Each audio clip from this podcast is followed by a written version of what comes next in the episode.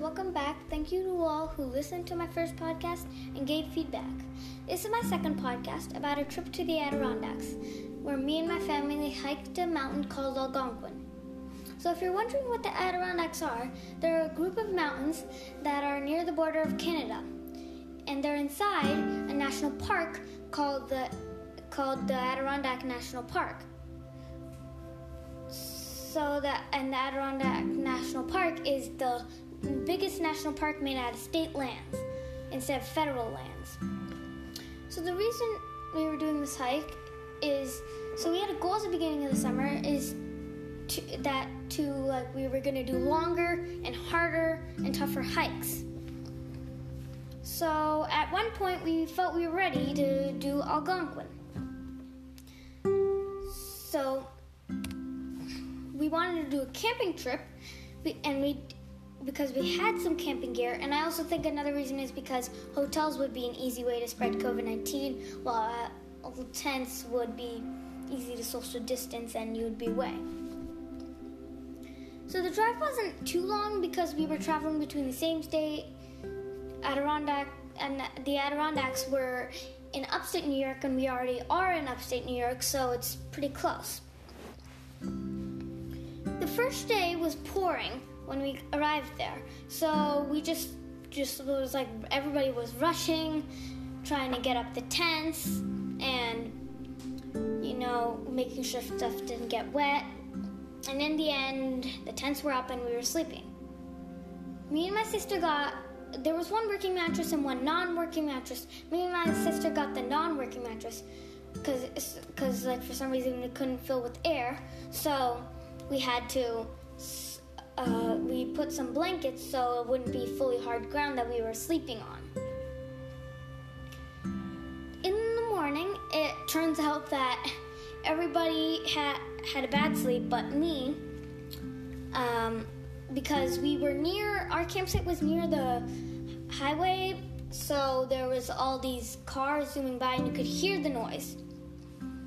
Uh, but I had a easy time sleeping. So in the morning, had already brought some food, so we made breakfast quickly and then rushed out.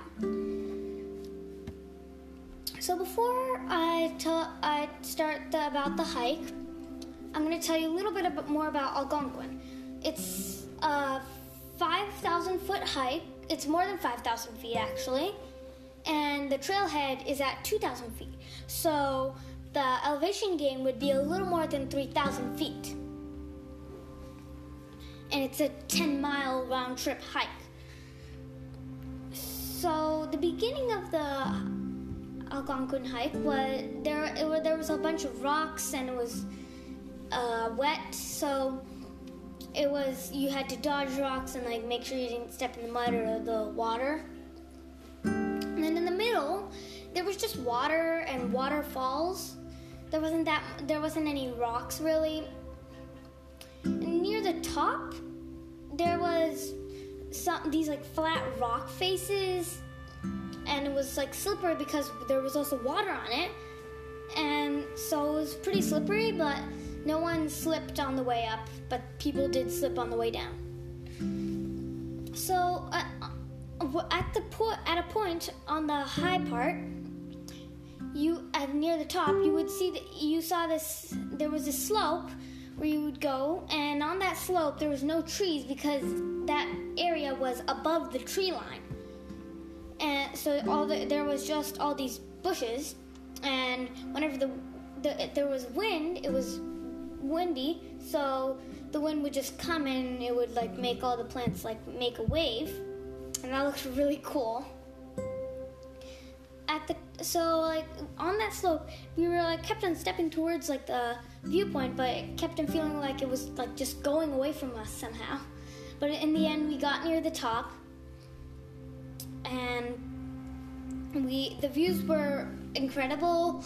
There were 360 views but on the slope it was like 180 but on the top it was 360 views. And that was incredible and so the plants there at the top, they're the same plants you would find in the Arctic. So you're not allowed to step on them because they're in danger. So you can't. So they wouldn't allow you to step on them. So you had to step on all the rocks. You're jumping between them to move. The way down was um, not. The way down, it was everyone was pretty tired. Uh, and I get it because it's a 10 mile hike. And so we're tired, and so you might ask, well, why do we do a hike if we're so tired? And my reason is, well, yeah, there's great views at the top. Maybe they're incredible. Maybe even more than incredible.